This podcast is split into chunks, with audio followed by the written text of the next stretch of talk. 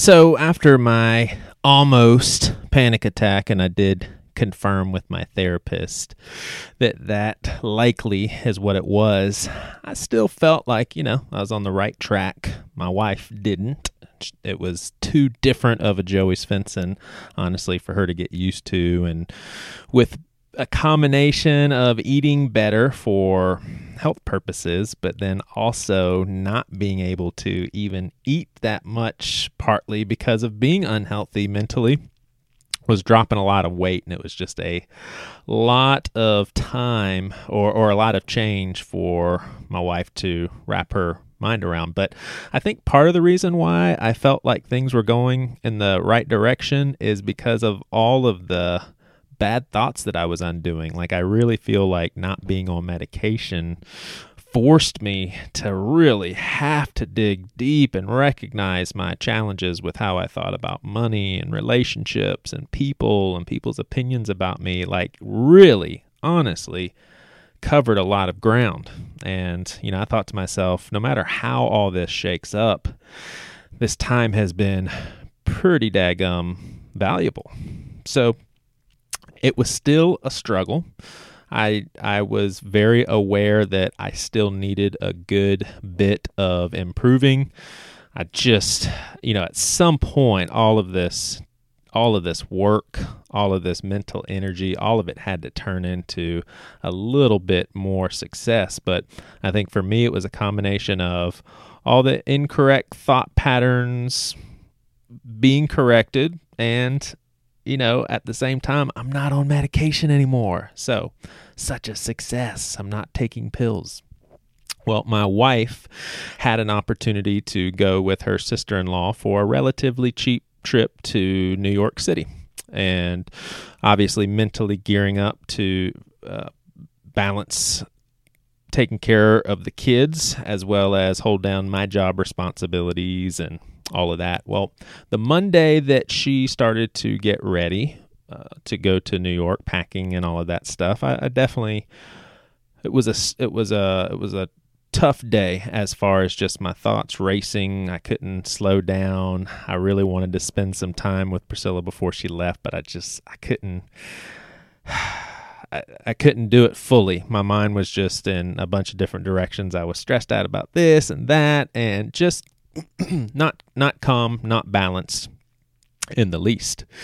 And my wife leaves for New York City, and that night, basically, go to bed, and I wake up the next morning and I feel like the bottom dropped. So, up until this point, I would honestly say that I don't think I was dealing with depression back in the day when I got depressed, I knew what that felt like. It was a sad darkness that just didn't go away. It didn't seem panicky. It didn't seem like a bunch of thoughts racing around. It was literally just a deep, dark hole.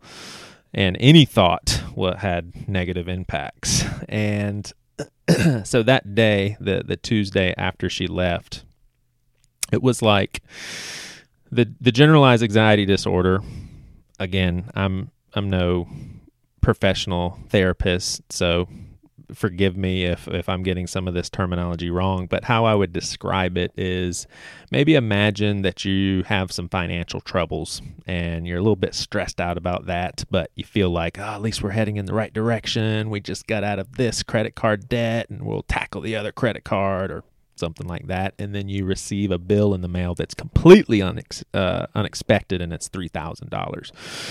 So for some of us, maybe our forehead would sweat a little bit, maybe our heart would start racing, and we'd feel like a hopeless disappointment. Well, that's that's how it feels for me, whether it's whether you call that generalized anxiety disorder or not, but it's that feeling is there. well, this Tuesday, and, and, and those feelings come from the thoughts that are troublesome and not able to be corrected and, and just uh, character flaw on my part for not being able to deal with those thoughts or what have you, that's the sort of effect it was having on my physical body. Like my whole physical body feels different. It doesn't feel balanced. There's so much tension and unresolved energy on the inside. Well, that Tuesday, that feeling in my whole body it just stayed.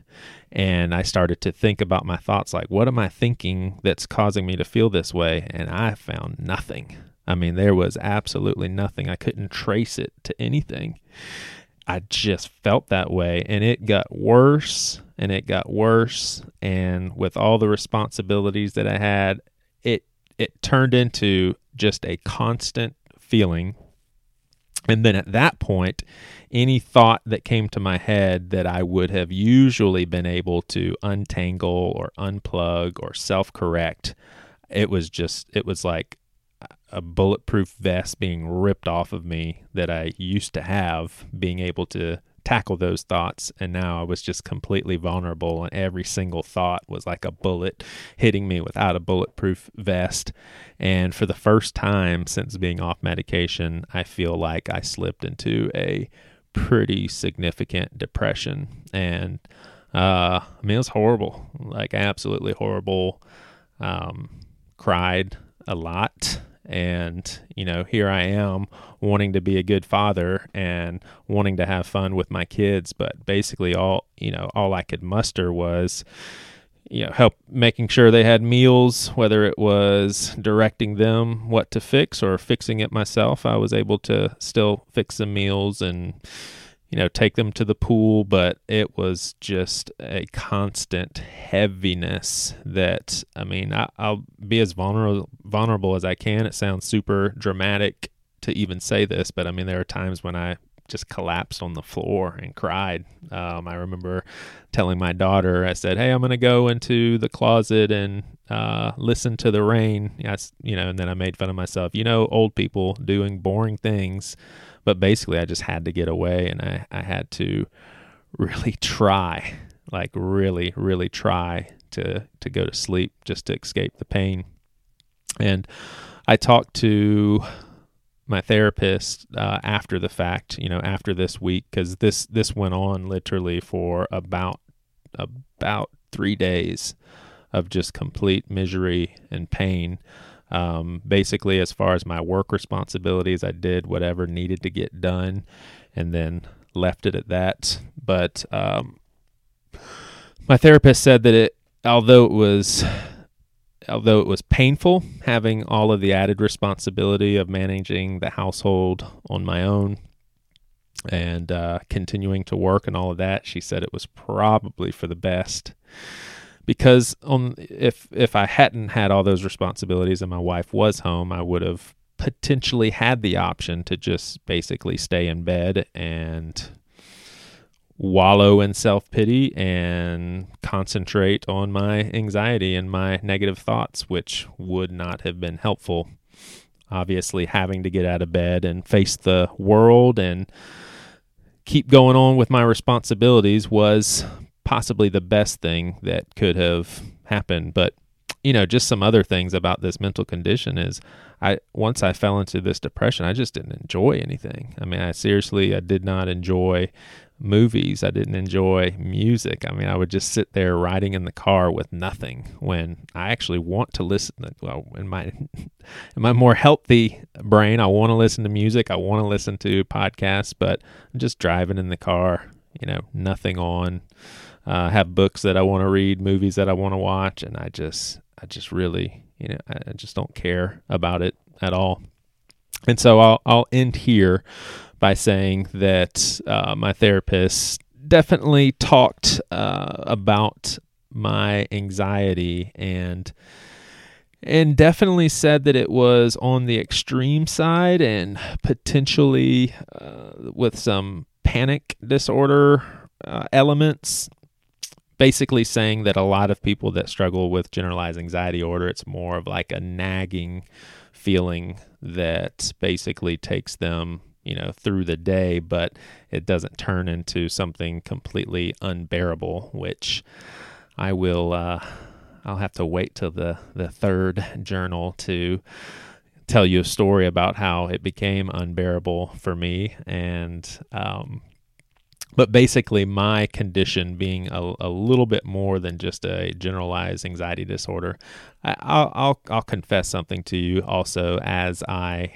as as I as I close up here this is kind of hard honestly like I uh, you know, I'd say generalized anxiety disorder and panic disorder and, and all of that. And as much as I want to fight against the stigma of mental illness, I still feel like I've, I, I buy into the BS of of being a little embarrassed and a little ashamed and almost feeling like, hey, you know, I'm I'm a victim. Everybody help me, pay attention to me, um, you know, feel sorry for me, and I, all of that stuff. I just have to set off to the side. And basically, what this boils down to is, I'm just telling you my reality. You know, I'm I'm telling you my story. I would be an idiot to think that none of this is is on me. I mean, obviously, I have consciously allowed for unhealthy thought patterns to enter the realm of my brain, but I would also be a little crazy to think that this is all on me and that this is something that I can just fix. Um, I don't think either one of those are 100% true. I think it's a mixture of the both. But bottom line is my intention here is to be as open as I possibly can. Uh, I don't really care as far as determining where all this comes from and what the reasoning for and you know obviously I want to get to the the bottom of it to be at a healthier place but basically telling you guys my story, and I uh, I will uh, I'll catch I'll catch you up on the the next journal. All right. And no, none of this stuff is written down in an actual journal. This is all digital podcasting, baby. All right, y'all have a good one.